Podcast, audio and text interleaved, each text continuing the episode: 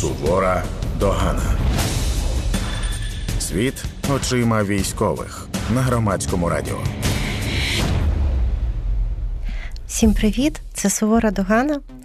Свідомий вибір кращих. Програма трьох військових на Громадському радіо. І при мікрофоні сьогодні я, Аліна Саранацька, Максим Калєсніков і Борис Хмілевський.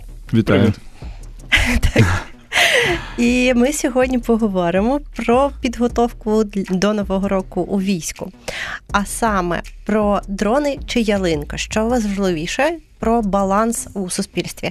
І про те, чи потрібне олів'є в окопах. А ще у нас буде кілька нових рубрик, догана і подяка цього тижня, і багато-багато цікавого. Залишайтесь з нами. Отже, дрони чи ялинка? Сувора Догана. Максим? Тема вже якось не дуже така блискуча своєю, не така нова, але нещодавно наткнувся на такий твіт в Твіттері. Владислав Журавель коментує таку інформацію. Інформація спочатку. У Бучі відкрили першу в Україні фабрику-кухню, де готуватимуть їжу для шкіл 3 громад. І, відповідно, Владислав Журавель, військовий, пише: тим часом моя рідна Буча готується годувати окупантів. Ну що ж, у вас був час робити фабрику дронів, а не фабрику їжі. Жаль. І мені здається, що це вже колективна поплава. Ми мусимо розуміти, що новини треба якось споживати відповідально і аналізувати перед тим, як реагувати на них доволі емоційно і розповідати, що ми готуємося приймати окупантів. В Бучі дійсно побудували фабрику кухню на гроші Уоррена Баффета, у якого є спеціальна програма для дітей, для годування. І це перша в цьому проєкті в великому, і в Україні їх буде побудовано багато. І на тлі питання, які в нас дуже часто задається, оце не потрібна бурківка, стадіони і так далі, звісно, що новина про те, що побудували якусь фабрику-кухню для дітей навіть, викликає у когось обурення: нашу, давайте дрони, дрони, дрони. Дрони дуже розповсюджена тема, тому у нас все зараз перераховується на дрони. Скільки дронів можна було б купити на цю фабрику-кухню? Я вліз в діалог і кажу людям, що нам дітей не треба годувати, ну і понеслось. Мені здається, що ми мусимо знайти правильний баланс. Є потреби, які треба фінансувати попри війну. В Києві 6 станцій метро зачинені. Можливо, треба було виділяти гроші на поточний ремонт. Можливо, розв'язка і бруківка дійсно не дуже на часі, а от транспортні артерії великого міста, в якому живуть люди і працюють, в тому числі на підприємствах оборони, вони мають працювати, щоб люди приїжджали на роботу. Так само треба відбудовувати, розбирати завали в містах, куди влучають ракети і так далі, і годувати дітей. Блін, це треба робити, діти наше майбутнє. Треба за ці фабрики кухні треба Баффету подякувати, а не як хтось там мені написав, що треба було прийти до Баффета і сказати: дякую вам дуже, оцього не треба, дайте грошей от сюди на дрони. Колеги, я ще не встигла назвати наші номери, а у нас уже є слухачка. Будь ласка, слухаємо вас. Це мені дозволено поговорити? Так, ми вас слухаємо, так. Я дуже хочу подякувати за цю програму. І особливо подякувати Андрію Заєцю за його незвичайно цікаві, якось, знаєте, він такі речі цікаві розповідає, якось неймовірно. І дуже-дуже цікаво, і дуже, знаєте, воно... Розумієш, що це якісь такі життєві ситуації він розповідає. Дуже життєві, і я просто хотіла дуже... Так, ми вам дякуємо за ваш відгук, це для нас дуже важливо, тому що поза межами студії у нас бувають запеклі суперечки, як саме має виглядати Сувора Догана, чи вона вам подобається, чи ні. І тому, якщо ви хочете підтримати Сувору Догану, будь ласка, пишіть ваші схвальні коментарі, мені буде чим відбиватися. А ще ви можете подзвонити в студію, як тільки що зробила наша слухачка за номером 0 0830 40 33, 0830 40 33, або написати нам на студійний Viber 06767 404 76, 06767 404 76. Будь ласка, Максим, продовжуй, або ми вже будемо передавати. Я думаю, що Боря. Так, я потім ще війду з теми ялинок. Я буду дуже короткий по цій темі, що якщо люди хочуть чимось допомагати, ми не можемо їм розповідати, як саме вони мають допомагати. Ми можемо казати, що нам потрібніше оце, але люди мають самі вирішувати, на що витрачати кошти. Ну, наприклад, в кожної людини свої цінності, комусь, там, я не знаю, любов до тварини, їхній порятунок набагато важливіший, ніж порятунок людей. Ну, типу, мені ця ідея не близька, але я точно знаю, що там на організації, які захищають права тварин і рятують їх з прифронтових регіонів, донатять, ну, величезні кошти. Я вважаю, що це окей. Ну, тобто кожен має там донатити і давати гроші, і будувати те, що він вважає, що може допомогти, якщо це дійсно якась форма допомоги. Тому я не думаю, що тут можна когось взагалі засуджувати. Якщо говорити про, ну, типу, допомогу благодійну, а якщо говорити про те, на що витрачати гроші, то, ну, я не думаю, ну, я думаю, що нам треба дуже порізати наші витрати і взагалі переглянути підходи до них, тому що дійсно перекладання бруківок, будівництво пішохідних мостів, будівництво розв'язок, добудовування мостів, які стояли 30 років, це все абсолютно не те, що нам зараз потрібно, враховуючи фінансові проблеми, які ми маємо. Я до армії займалася залученням грошей і інших ресурсів в громадську організацію, і це вічна тема пирога, сприйняття людей так, що там певна волонтерська допомога чи гроші – це такий один пиріг, з якого ми нарізаємо. А, наприклад, про це є суперечка про жіночу військову форму. Я цього тижня збираю на жіночу військову форму разом з одним благодійним фондом і також долучилась до цієї дискусії про те, що чи потрібна нам жіноча військова форма, збирати на неї кошти, якщо ми можемо на ці кошти купити дрони. Але мені жертвою ці кошти, я бачу статистику про те, що це зовсім інші люди, вони навіть пишуть це в коментарях. Це не ті люди, які би жертвували на дрони, бо як не шкода, чи давайте просто про реальність. І є люди, які не хочуть жертвувати на дрони, а хочуть на жіночу військову форму і подаруй Новий рік захисниці, або на діток, або на тваринок. І нехай ці люди жертвують на тваринок. Тобто ми не ділимо щось одне ціле на всіх, на всі потреби.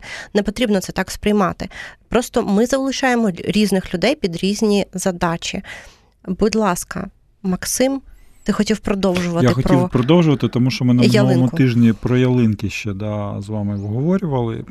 Вже після програми Рух чесно опублікував інформацію про те, що вони перевірили оцей чудовий вкид про те, що наче міста України витратили 600 мільйонів гривень на ялинки. Вони перевірили і з'ясували, що витратили вони не 609 мільйонів, і взагалі без мільйонів, а 50 тисяч. Тобто вони зібрали всі там джерела, де обговорювались, порахували, це 50 тисяч. Ми ж зараз такий час живемо, що дуже важливо нашому ворогу нас між собою ще дуже сильно посварити, і вони використовують інформаційну таку історію, як корупція, яка дуже сильно у нас розкручена, і оці всі історії з ялинками, а також дуже багато з різними речами, які треба перевіряти. Якщо ви бачите там такі, ми там викладаємо дуже емоційні такі посили, не полінуйтесь перевірити, бо от нещодавно днями знов-таки вся історія. Ми зараз не оцінюємо ніякого міністра, але я навіть фамілію називати не буду, але росіяни створили в Тіктоці 6 тисяч акаунтів для того, щоб проштовхувати ідею корупції. Тому... а тут я один ніяк не можу запустити. Все, змушую себе і ніяк. Ти розумієш, що в тебе трошки ресурсів поменше, ніж у «Газпрома», і грошенят на свій TikTok. Підпишіться, будь ласка, на TikTok Аліни Сарнацької, їй потрібні ті 3 підписники, які сьогодні на неї прийдуть. Да, насправді в мене там десь 7. Це те, що мені постійно каже Борис, бо ми спілкуємося поза ефіром, і він говорить мені про те, що зробити все одночасно ніколи в мене не вийде, а я сподіваюся довести йому, що вийде. Отже, про ялинку, це фейк, але я обрала для випуску, для назви ялинку, тому що просто бруківку вже чути не хочеться, тому що ми дуже багато говорили про бруківку. Нехай це буде символом. Можливо, проблема в тому, що всі шукають прості рішення. Що треба порізати, що треба зробити, щось одне, для того, щоб просто перемогти в цій війні, одразу ж всі проблеми вирішити. Можливо, такого рішення в принципі немає, і нам треба шукати важкий баланс по кожному питанню. Мені не подобається ідея з встановленням ялинок, але абсолютно окей, коли їх встановлюють за кошти благодійників. І тут я дуже боюся зараз нарватися на хейт, але моя думка, що, мабуть, вони такі мають бути, тому що мають бути якісь атрибути нормальності, і люди мають хоча б трошечки відчувати, що життя якось іде, навіть в тих умовах, які є. Ви можете зі мною не погоджуватися, ні, але... я не про те. Я взагалі не знаю, навіщо оцінювати ялинки, на які ми не витрачали наші спільні кошти в суспільному просторі. Бо все одно це кошти. До цього можна ставитись як до гей-шлюбів. Не подобається, не вступай в гей-шлюб. Не подобається ялинка, не дивись на ялинку. Це ж не якийсь огидний символ, нацизму, наприклад. Євген Карась тебе засуджує зараз. Він завжди мене засуджує, я знаю про це. Це у вас така традиція. Да, він завжди засуджує, це нормально. Нам пише пані Сідх Халіля, її думка по запиту військових, а може хтось буде радий і його це підтримує морально, нагадає про дім та родину. Я думаю, вона пише про Олів'є, отже, я прочитаю ще її повідомлення потім, коли ми говоритимемо про Олів'є. В мене є чудова історія про Олів'є, дочекайтесь. Так. Про ялинки. Я теж за те, щоб стояли ялинки. Ми ж багато говоримо про те, що забувають війну. Насправді, будемо чесні, за 2-3 роки, які ще вона найбільш ймовірно буде йти в такому форматі, люди не будуть кожен день думати про війну. Тому що це виснажує, справді всім важко. І ми живемо в країні, де війна йде. Люди гинуть, рідні гинуть і так далі. І постійно про це думати неможливо. І якось так ми влаштовані, як люди, нам треба якусь ситуацію трошки хоча б довести до якоїсь нормальності. Новий рік, подарунки дітям – це таке виправдовування для себе і нормальне, мабуть, виправдовування, що ось в мене є там хтось близький, я зроблю подаруночок, я якось подарую трошки свято, бо моїй дитині умовно ніколи не буде другий раз 8 років. І ми маємо, я думаю, це прийняти. Це одна з умов психічного виживання в цей період. Тому і навіть люди, які в відпустці, я думаю, військові, все ж таки їм приємніше ходити в нормальному місті, де є освітлення, де нема блекауту і так далі. Я пригадую, як один мій товариш влітку вперше приїхав відпустку за спочатку повномасштабки, і він читав всі ці срачі про танцюють, бухають, і він хотів піти кудись потанцювати, і нема куди. Він каже, що ви всі казали, що у вас тут є танці, і піти нема куди. Є нічні клуби, які працюють, тобто вони працюють, я так розумію, до комендантської години, але потім закривається. Пані Ірина з Києва пише нам, в Україні зараз працює величезна кількість міжнародних гуманітарних організацій, вони опікуються проблемами і переселенців, і дітей, тому українцям треба донатити саме на дрони. Що ви думаєте про це? В цьому є доля правди, тому що переважно іноземці не хочуть давати гроші на зброю. Особливо, якщо ми говоримо про якісь громадські організації, фонди або навіть про людей просто обивателі, вони зазвичай не дуже люблять давати гроші на зброю. І на зброю дають переважно українці, тому з цим можна погодитися, що ми маємо більше акцентуватися на цьому. Плюс нічого, окрім зброї, не допоможе нам безпосередньо виганяти окупантів з нашої землі, тому, власне, треба на цьому акцентуватися. А я закидував на твій збір по жіночу форму. Тому що, мені здається, що тут історія ж про комплекс. Звісно, дрони дуже потрібна штука. Мені не дуже подобається, що в нас все виміряється в дронах, що це стало якийсь такий абсолют, бо війна і потреби військових дуже, дуже такі поширені. Якщо не буде, людина буде тупо в окопі мерзнути, намокати. Жінка, яка є операторкою, наприклад, FPV-дрона в формі, яка з неї сповзає або розповзається на неї, вона замерзає, вона захворює і вона втрачена бойова одиниця. Тому це завжди якийсь баланс і комплекс забезпечення, і мені здається, такі речі теж важливі. Це складна тема, насправді я подумала, що навряд чи буду ще збирати на форму, я закінчу цей збір, але просто мені неприємно, коли на мене тиснуть, і збирати на дрони зараз приємніше. Але насправді я носила волонтерську жіночу форму, і тому не могла відмовити в цьому зборі. Я носила кількох різних громадських організацій, не тому, що нам видають, ну, щоправда, мені видавали на сантиметрів 20 більше, ніж мій зріст, і воно так доволі неприємно збирається, на тобі заважає особливо рукава, але це не критична проблема. І, звісно, можна купити собі цю форму. Але коли тобі її дарують, це підтримка від суспільства. Для мене це відчувалося, що суспільство підтримує мене, що суспільство не все одно, що мені шлють подарунки, що мною опікуються. І навіть баночки-вареньки, які нам передавали постійно, і не завжди вони прям з таким восторгом їлись і не так потрібні. Але це увага, це тепло і це добро. І тому, якщо зараз ви думаєте, чи відправляють вареньку, то, ну, звісно, спочатку запитайте своїх військових. Але я би відправляла вареньку. Ну, реально, така от в мене позиція. Давай про олів'є розповідай свою історію. Давай, ми будемо переходити вже до олів'є. Чорт.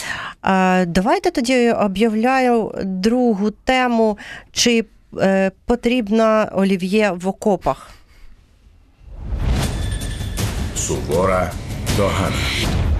Деякі наші глядачі на Ютубі помітили, з якою радістю я маячу про те, що треба дати звук на другу тему. Мені просто дуже подобається ця синергія і взаємодія з нашою командою.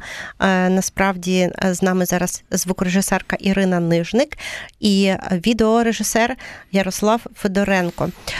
Дякую їм дуже за терпіння і за те, що вони терплять нас не тільки під час ефіру, а й після, коли ми ще 30 хвилин сидимо в студії і гаряче сперечаємося на ті теми, які не встигли обговорити під час ефіру. Отже, олів'є. Минулого року я перед Новим роком була на концерті волонтерському, і нам там видали бідончик олів'є. Я просто до того не знала про цей феномен, що люди реально ріжуть і передають олів'є на фронт. Воно було не заправлене, тобто це просто порізане. І для мене це було дуже тепло, дуже важливо, бо це був мій перший Новий рік в армії. Взагалі, напевно, перший такий Новий рік, коли я хочу, але не можу поїхати додому, бо для мене це дуже сімейне свято. І я взагалі кожен день просиналась з сумом за домом. І я просто їла його з такою насолодою і такою вдячністю за те, що хтось прийшов, різав, тобто думав про нас. Для мене це про це. І з'їли ми його буквально хвилин за 15, як ми його привезли назад в частину. Просто воно розлетілося. А ти що думаєш щодо цього? Значить, я провів опитування, як ви знаєте. Воно вже... вже остаточні результати. У нас тут 834 відповіді. Я точно знаю, що один з відповідачів цивільний. Тому не враховується. 833 голоси, і, значить, варіанти відповідей. Знову твій тато, так? Який дзвонить нам зазвичай і пише коментарі. Людина сказала, що хотіла подивитись результати. Добре. Так от, 32% відповідають, ріжте і везіть олів'є і солодець з під шубою на фронт. 26% кажуть нам, що, скоріш, це зайве, тому що все і так є. І 42% пишуть, не треба, миші зжируть. Тобто скільки за, ще раз скажи? За 32%. Тобто я в 30. Я протестую проти цього опитування, бо там два варіанти відповіді не треба, і тільки один варіант відповіді треба, тому воно не репрезентативне. Воно абсолютно репрезентативне. Ми ставимо під сумніви методологію. І імпічмент. Кстати, якщо я в 30%, то це майже в 25%, що наводить нас на роздуми, які ми не будемо продовжувати. Це динамічна історія про те, що так, є відповідь точно ні, скоріш ні, тому що є і точно ні. І в будь-якому випадку не треба, каже більшість людей. Чому? Там дуже багато відповідей, чому ні, тому що є проблема з умовами зберігання. Люди, я вибачаюсь, просираються від таких речей дуже сильно, тому що воно не приїжджає в нормальному стані. Часто його нема де зберігати, і коли така собі незрозуміла температура і випадки, це може не дуже добре закінчитися для кишківника, нашого захисника. Кишківника-захисника, це скоромовка. Так. Так, я буду її вчити далі. Думаю, що...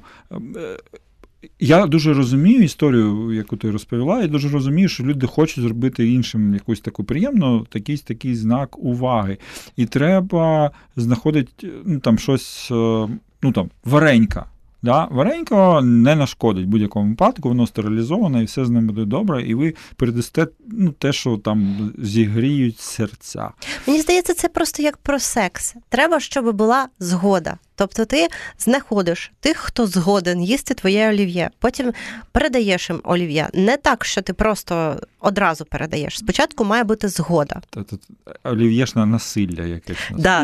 І всі мають пам'ятати правило «ні, значить ні». Да. Якщо ні, нам значить... не треба олів'є, це означає, що нам точно не треба олів'є. Так, абсолютно згодна. Просто сказали як боженьки. Так. Я за те, що якщо вам дуже хочеться передавати їжу, отримувати їжу на фронті приємно. Навіть незважаючи на те, що немає проблем з харчуванням в більшості підрозділів, в абсолютній більшості, в мене є досвід їздення і поїдання запасів в інших частинах, то, можна сказати, Борис Миша. В 90% частин реформа вдалась, і олів'є буває просто у вигляді страви, у вигляді їжі в столові, тобто воно точно не асоціюється прям з святом у більшості людей. Де дають олів'є в столовій? Дають. Та ти їла олів'є в столовій в нашій військовій частині, думаю, що це вже потім. Я маю на увазі в ППД, так. В ППД є. В піхоті, і там, де ти десь в полях, ніякого олів'є і столової. Так, добре. І... я пам'ятаю, у нас було якийсь момент меду. Просто нам передавали якимись неймовірними кількостями цей мед. Потім чомусь, коли ми переїжджали, то хлопці загрузили мед до мене в аптеку, бо їм здалося, що мед – це щось пов'язане з ліками, і, відповідно, має їхати за аптекою. І він мені там залив пару ящиків. В общем, мед не дуже радував. Але це теж через кількість. Ні означає ні, медова згода і так далі. Якщо дійсно хочете порадувати солдатів і передати щось смачне, передавайте енергетики, шоколадку і сигарети. Так. Просто набір, за який вас всі будуть любити, обожнювати, і нічого більше не треба. Мені якось передали на колектив, групу товаришів 50 кілограмів сала. От в прямому сенсі 50 кілограмів. Просто свиню привезли? Ні, прям соленого сала. Ми ділилися зі всіма, хто був поруч. Ми тупо з'їли сало. І ми його їли, воно солене, прекрасно. Це в 15-му році було. Зараз можу згадати десь випадків 15, коли побратими ділилися салом і казали, це мені, в смислі, ні, це мені з дому прислали, давай жри сало, пробуй, дивись, як смачно, це домашнє. І воно було дійсно смачне. А Анастасія Полуденна пише, що у нас в перші місяці повномасштабної були самі волонтерські вареники на сніданок, обід і вечерю. З тих пір досі не можу їсти вареники. А я була в військовій частині в Києві, я ж старо, і нам перший час передавали їжу з ресторанів. Я пам'ятаю, мене так це вразило, і я така, якщо в армії будуть так кормити, то це непогано. Ти спочатку не викупила, да, що це не зовсім армійська столова вам передає. Я не знала, як вони взагалі мають виглядати, як працюють.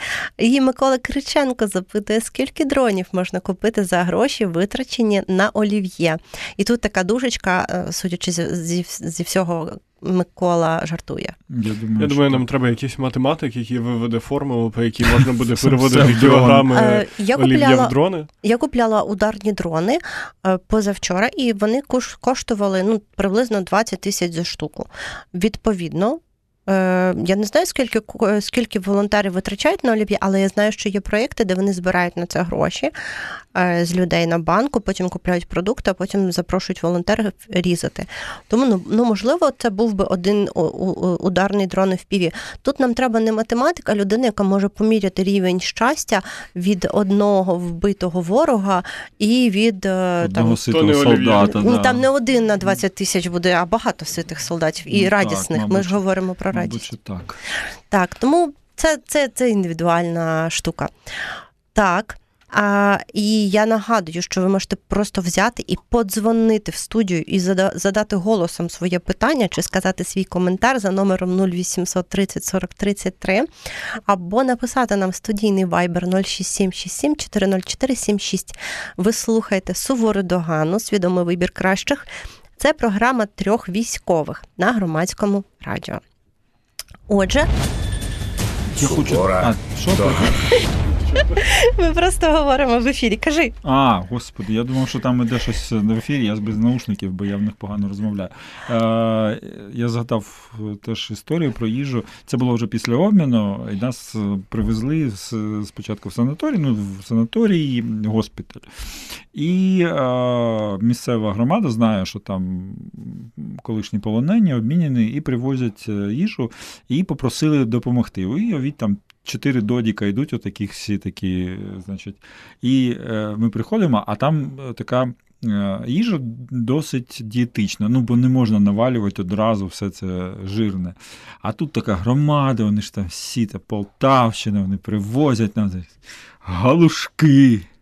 І вагон цих галушок, ковбаса, там, я не знаю. Боже, ви просто маєте дивитися на Ютубі, як говорить зараз про це Максим, і він щось слюною капає на мікрофон. І ми все це носимо, і отакі, знаєш, це ще носиш, от ти там береш так побільше, щоб ти, наче ти можеш все це підняти. Ти не дуже можеш, але це було дуже смішно. І хотілося, знаєш, що це на шию натягнути цю ковбасу, як прикрасу. Але прикольно, народ у нас такий, що хочеться нагодувати. І, треба обережніше. Я зараз згадала, як я плакала над твоєю фоткою. У мене 2 таких випадки за весь час. Я не так багато взагалі знала новин, тому що я була постійно зайнята всю повномасштабку якимись там своїми подіями. Це була твоя фотка і фотка дівчини з Дніпра, яка сиділа з котом. Я вже не пам'ятаю, що це за історія, але я пам'ятаю це фото. І коли я думаю про це, хочеться просто душити голими руками ворогів за те, що вони роблять. А у нас час нашої нової рубрики, яку я придумала, бо поза студією в нас були суперечки щодо наповнення програми. Тому, якщо вам подобається «Сувора Догана», я вас дуже прошу писати підтримуючі коментарі на Ютубі, а я буду їх друкувати і отак прям показувати, які ми прекрасні. Якщо вам не подобається, теж пишіть. Обов'язково пишіть. Пишіть на Ютубі, я витримаю цей удар. Так. І так, зараз у нас буде формат «Бліц». І наші 2 прекрасних військових, Максим... Я дуже боюсь цього бліцу. Давай зборі все ж таки. Ні. Максим і Борис будуть відповідати коротко на короткі питання про армію і фронт. А наступні бліци ви можете підкинути мені питання самі. Тому давайте пробувати. Ти зосередився? Отже, формат «Бліц». Сувора Догана. І починаємо ми з Максима. І так, що саме страшне і важке на фронті? Страшне, коли ти хочеш в туалет, а йде обстріл. Абсолютно згодна. Борис, після скількох контузій положено лікарняний? Ні, після скількох. Не положено. А 5? Ні. До 5. Я фраза до 5 контузій не рахується. Не положено. То просто після не рахується. Після контузії, то вже все. Тобто це медик тобі каже, до 5 не рахується, а коли тебе буде 5, ти забудеш, що він казав. Дуже серйозна відповідь буде про те, що контузія – це дуже серйозна травма. О, Боже. Єдиний спосіб її лікування – це відпочинок, тиша і уникнення, власне, джерел, які можуть до неї призводити. І парацетамол, і більше не повторювати контузію. Так, як понять, чи це вихід, чи приход, Максим? цьому навчишся, ну ти розумієш якось, я не знаю. Типу, я запитую про те, як зрозуміти звук, який ти чуєш на фронті. Це вистріл в твою сторону, чи це прильот? Ну, такий виход, він такий пах, а прильот такий бум. Ну, так, от. Так. Я считаю, що це ціла філософія. Це завжди джерело для дискусії. Тому що скільки б там не було досвідчених військових, я не знаю, там, артилеристів, танкістів, все одно щось таке гуп, і всі такі, це вихід, хтось такий, це приход. І це перетворюється на такі запеклі баталії, позапекліші, ніж саме. І там, що є моє любиме, типу, а з чого це? Насправді це просто допомагає ще проводити час під час обстрілу. Ну, прям чутно, коли в трубі воно розриває, і звук інший, такий пук. Ні, але коли ти прям дуже близько до лінії фронту, там непонятно, хто стріляє, і звуки ці змішуються. І, зачекай, прильоти поруч, ти дуже швидко зрозумієш, що це прильот. Ні, якщо тобі на голову посипався пісок, це прильот однозначно. Ми виробили точний критерій, якщо на голову сипеться пісок. Так, Борис, який телефон краще для фронту? На якому можна встановити великі ігри. І TikTok. Я пам'ятаю, я їхала на фронт, і Борис мені такий, саме головне, це щоб в тебе був інтернет, Starlink і TikTok. Ну, я просто не люблю TikTok, тому мені було не так... Тому в тебе і 1,5 підписника досі. Чорт. Да, і я не зробила. Але я думала, він сумасшедший, коли я це почула вперше. Він каже, тобі буде скучно. І це правда. Коли ти довго сидиш. TikTok не допомагає на самих позиціях, тому що там немає ні старлінків, ні інтернету, але там допомагають комп'ютерні ігри. У нас були і позиції зі старлінком. Там не можна було поставити. Людей поганому навчите, коли вам скучно, копайте. О, Боже. Ні, я медик, то якось душно, да, стало дуже душно. Треба копати, мало копаєте, люди. В студії стало душно. Так, хорошо. Максим, як заснуть на високому адреналіні? Я не знаю. Ну, коли ти в бойових діях, як заснуть? Ніяк. А через багато днів як заснуть? Коли є час поспати, ти одразу засипаєш. Окей, а якщо людина лежить і в цьому стані все одно не може заснути? Боже, медику на зборі, ти плутаєш постійно, він знає. Мені просто сподобається і здіватися. Ладно, хорошо, Борис, яка твоя версія? Я себе крім наркотиків. Я клав під голову, довкола голови бронежилет, і переконував себе якимось чином, що от якщо прилетить, то мене не вб'є, і тоді стає спокійніше. Я просто себе обманював, що от якимось чином допоможе, що мене не вб'є. Мене правильно відповідь, треба більше копати. І одразу ти втомився і спиш. Я зрозуміла. Так, секрет Максима більше копати, насправді не тільки Максима. Що робить, якщо видали погану аптечку? Відпиздить то. Ого! Побити того, хто її видав. Ви всі цього не чули, і ми не чули. Так, добре, давайте просто... Проїхали. Ні, секундочку. Ні? Треба дзвонити волонтерам. Щас Борис плаче, ви можете побачити це на трансляції на Ютубі. Будь ласка, так. Треба дзвонити волонтерам і нормально отримувати. Абсолютно згодна. Я думала, ти зараз скажеш щось душне про те, що треба там подавати рапорт. І копати. І копати. Так, кстати, якщо ви дали погану аптечку, можна копати. Копати глибше, набагато глибше треба копати. Насправді, да. Так, наступне питання до Максима. Якщо побратима кинула дівчина, як його підтримувати на фронті? Та що ж такі мені питання підступні? Я не знаю, що робити треба на фронті. Копати. У мене на все буде одна відповідь. Якщо йому нема чим все розрадити, ігри не працюють, і TikTok теж не працюють, треба копати. Я не знаю, чи ви в курсі, яку посаду обіймав Максим. Ні, очевидно, що старшиною. Так. Тобто, головним сержантом чи якимось таким. Не було б непогано. Так. Які хобі можна використовувати на фронті? Якщо любиш картошку копати, то дуже помічне буде заняття. Розкажи про Тіндер, про щось розкажи, не знаю, тіктоки пілять. Щось придумай. Давай, хобі, давайте. Ну так всі піляють тіктоки. Ну, не всі, але дуже багато хто піляє тіктоки. Я не піляла, це... але я писала тексти. Ну, типу, робила щось, що мене відволікає. Писала, буквами писала. Навіть коли прям шукала на полу в розвалінах біля лінії фронту в будівлі місце на полу, щоб покласти побратимів в мішках, я потім вийшла звідти і одразу стала це писати, для того, щоб це мені допомагало. Я писала комусь, писала тексти. У мене є ідея кращого хобі, і тебе будуть всі прям любити. Треба бути... Копати. Ні, ну це зрозуміло, і ти копаєш за всіх. Дуже ж найбільш класні люди – це ті, хто вміють приготувати смачно з того, що є.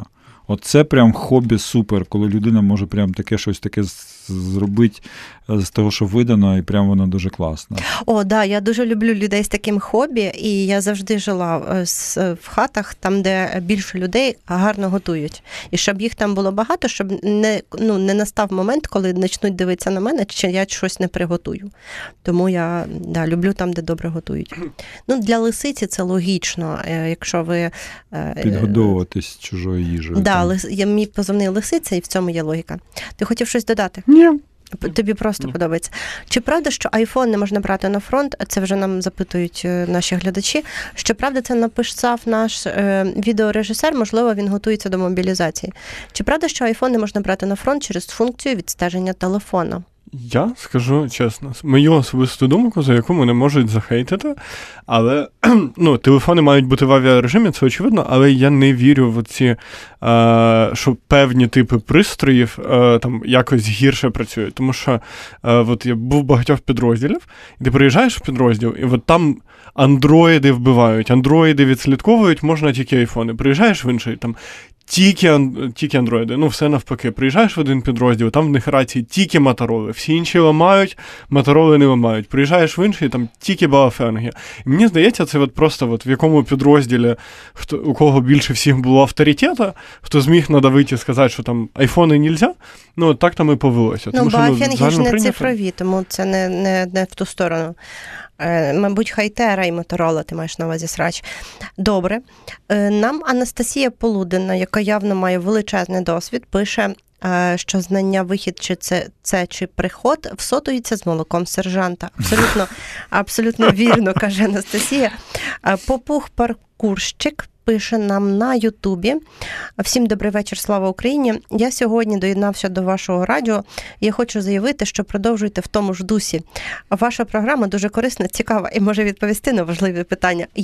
Це не мій папа. Це не я просила написати. Це просто людина, чесно. Ти просила всіх писати, от люди пишуть. Правильно. А про айфон.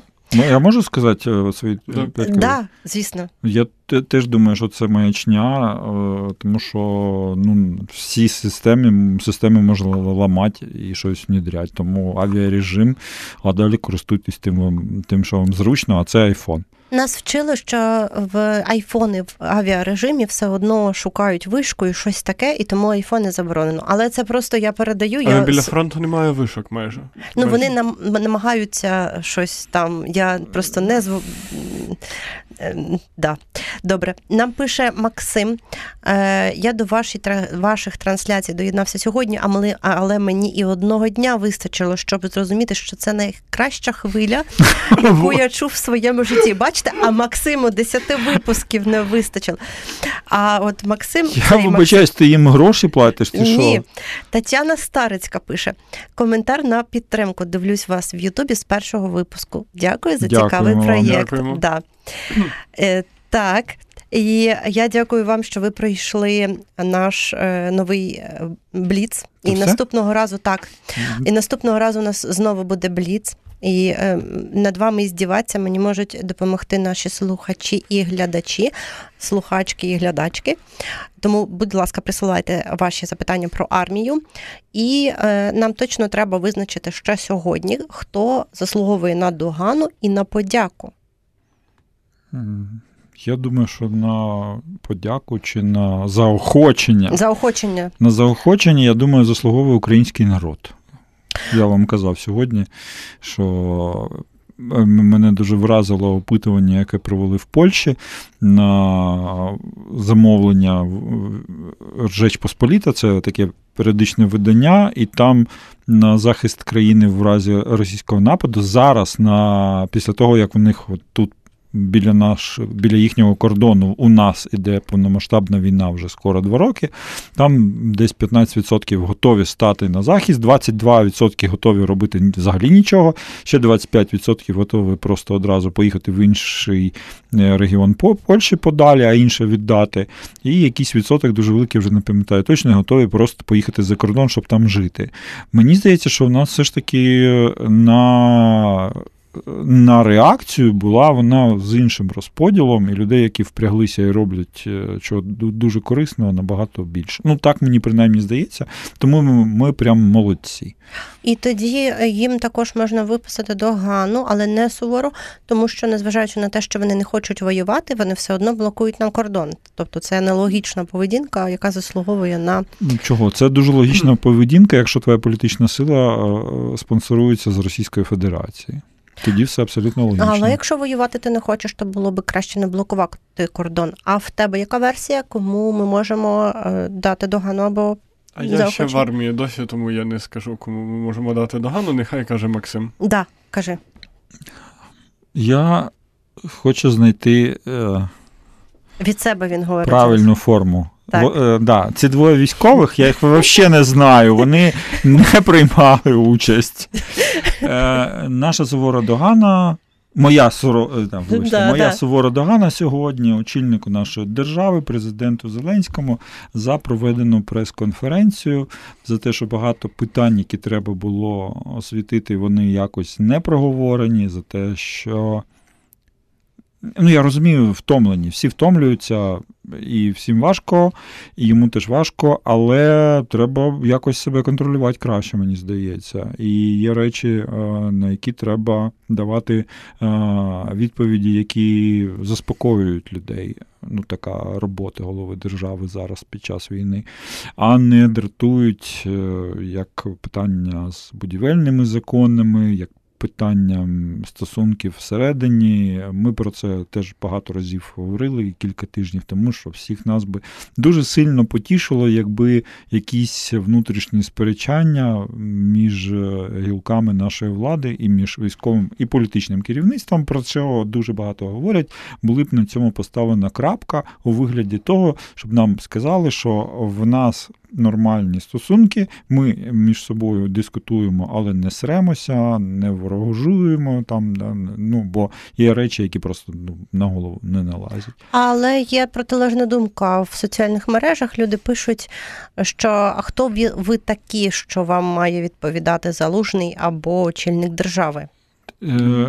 Залужний ніхто не має нам відповідати. Я ж кажу не про нього, я кажу про пана президента, якого обирали громадяни. Хто ми такі? Ми виборці. Як виборці ми маємо право на певні відповіді людини, яку обрала більшість населення. Ірина з Києва пише, що в Твіттері Макс захищав Зеленського. Я в Твіттері захищав здоровий глузд. Тому що, вибачте, якщо ми хочемо прискіпуватись до того, як вимовлено ім'я, і не роздивляємось суть питань, якщо, повертаючись до дронів, ми почули інформацію, яку потім підтвердив пан Стерненко, про те, що на складах на нашій армії лежить 26 000 дронів, які не їдуть на фронт, то я вибачаюсь, питання скоріше, а що відбувається з поставками? Питання в тому, чому не ветуються закони? Питання в тому, чому вони не лежать? А хто як кого називає, особливо, ну ми ж розуміємо, що дорослі люди, які постійно працюють разом, які приблизно одного віку, не називають один одного постійно по імені і по батюшки, а вони там називають Валера і Вова. Я б взагалі хотіла, щоб ми швидше перейшли на європейські стандарти і відмінили по батькові. Валерій пише доганоботи в чаті. Можливо, це той самий Валерій. Валерій Федорович. Дякую, що завітали. Ти вже не військовослужбовець, ти ветеран, тому... Фу, нарешті, це... А це, ви бачиш, це знадобилось. Да. До пустої голови не прикладай. Так, нас запитують про Вишибабу. Да, дійсно, вчора Вишибаба виявив, що... Павло Вишибаба, я попрошу. Що? Не просто Вишибаба, а Павло Вишибаба. А, пан Павло Вишибаба виявив, що я говорю про нього, ілюструючи ним людей, які ходять в барбершоп і готові воювати 7 років. І написав про це пост в Фейсбуці. Я йому відповіла і запросила його на наш ефір сьогодні. Він спочатку сказав, що доєднається, потім запропонував зробити це після Нового року. Тому після Нового року в прямому ефірі очікуємо на Вишибабу і будемо говорити з ним про терміни служби, тому що вся ця дискусія від того, що рік тому він казав, що готовий служити майже вічно, там 7 років чи вдовгу. Я не прийду, коли ви будете, якщо ви про це весь час будете казати. Ми точно про це скоро будемо говорити, бо обіцяють до кінця тижня законопроект про мобілізацію і демобілізацію. Так, до кінця тижня? Обіцяють. О, нічого собі. Ні, ну, чекаємо. Наступний тиждень. Закони, коли приймуть, ми поговоримо. Добре. Але якщо ви плануєте навколо, сісти навколо пана Вишибаби і йому розповідати, що він там був готовий 7 років, ви не готові 7 років, і коли вже нарешті ми дізнаємося терміни демобілізації, насправді, я не буду на це приходити. Я знаю, що ти не прийдеш, тому що я зайшла на його Фейсбук, а там багато постів про терміни служби. Тут просто всі обсядуть навколо тебе і всі будуть казати те, що ти не любиш чути. Я в цей час піду в барбершоп. Добре, але ти все одно не будеш виглядати так, як Вишибаба, тому що він молодший і красивіший, я згоден. Так, вибач. Добре, ви слухаєте «Сувору Догану», свідомий вибір кращих, програму 3 військових на Громадському радіо. Ми скоро будемо завершувати, нас лишилось кілька хвилиночок, але ви встигнете додзвонитися в студію і сказати нам прямо в лице голосом все, що ви думаєте, за номером 0800 30 40 33. 0800 30 40 33. Або ви можете написати нам на студійний Viber 06767 404 76 06767 404 76. Отже, і ще я пропоную вам відповісти мені на питання, в чому надія цього тижня, про що ми будемо сподіватися зараз. Це теж наша нова рубрика, тому що Максим просив більше нових рубрик, більше інтерактиву, тому на що ми будемо сподіватися? А може я буду останнім? Хто скаже, що надія. О, Боже. Гроші все-таки дадуть. І американці, і європейці. Я в цьому впевнений. Тому просто чекаємо, будуть трошки пізніше. Це твоя надія, так? Надія в грошах. Це як в чому сила і в чому надія, так? Так, грошики – це дуже, дуже корисно, правда. З грошиків зброя далі виробляється, купується, отримується. Ну, і гроші ж від штатів – це ж здебільшого не гроші, як гроші. Це зброя. Так. Наша надія в тому, що прекрасні експерти, які постійно помиляються, знов починають розганяти якісь погані прогнози для України. Ми вже пам'ятаємо, що там Росія переможе за кілька днів, Росія там за 2 тижні, потім ще якісь прогнози, потім вони були здивовані, і потім, тепер, значить, навпаки, тепер зараз там миттєво переможе Україна, і вони постійно помиляються. І вони не вивчили уроків цієї війни, що це така війна, в неї нема проекції в минулому. Нема подивитись куди і подивитись, як воно буде. Тому що не можна дивитись в Першу світову, бо дронів не було. Не можна дивитись в Другу світову, бо інша кількість людей, там інша зброя і так далі. Не можна дивитись на війну в Афганістані чи в Іраку, але вони постійно це роблять. І вони думають, що вони нарешті зрозуміли, що будуть. І вони знов помиляються. Микола Криченко пише нам, у військових документах по батькові напишуть, але тільки спробуй не знати начальство по імені та по батькові. Абсолютно з вами згодна. Борис, тоді я додам. Я думаю, що надія в тому, що ми маємо знайти баланс між дронами і ялинками. І якщо ми знайдемо правильний баланс між тим, щоб підтримувати нормальне життя, більш-менш нормальне життя, економіку і воювати, то ми протримуємося. То ми, можливо, виграємо або протримуємось в цій війні. Я скажу, що нічого в цьому світі не вічне, і ця війна теж скінчиться одного дня. І ми до нього всі доживемо. Нічого собі. Це так прорив, тому що ще якийсь час тому, назад... Ми нову частину перевели. Ну, таке враження, ніби Борис почав вживати наркотичні засоби, які знаходяться на складі його військової... легалізовані як медичні препарати. І наступний раз ми поговоримо про медичний канабіс для військових, обіцяємо вам. І це була Сувора Догана, програма трьох військових на Громадському радіо. Сувора Догана. Світ очима військових. На Громадському радіо.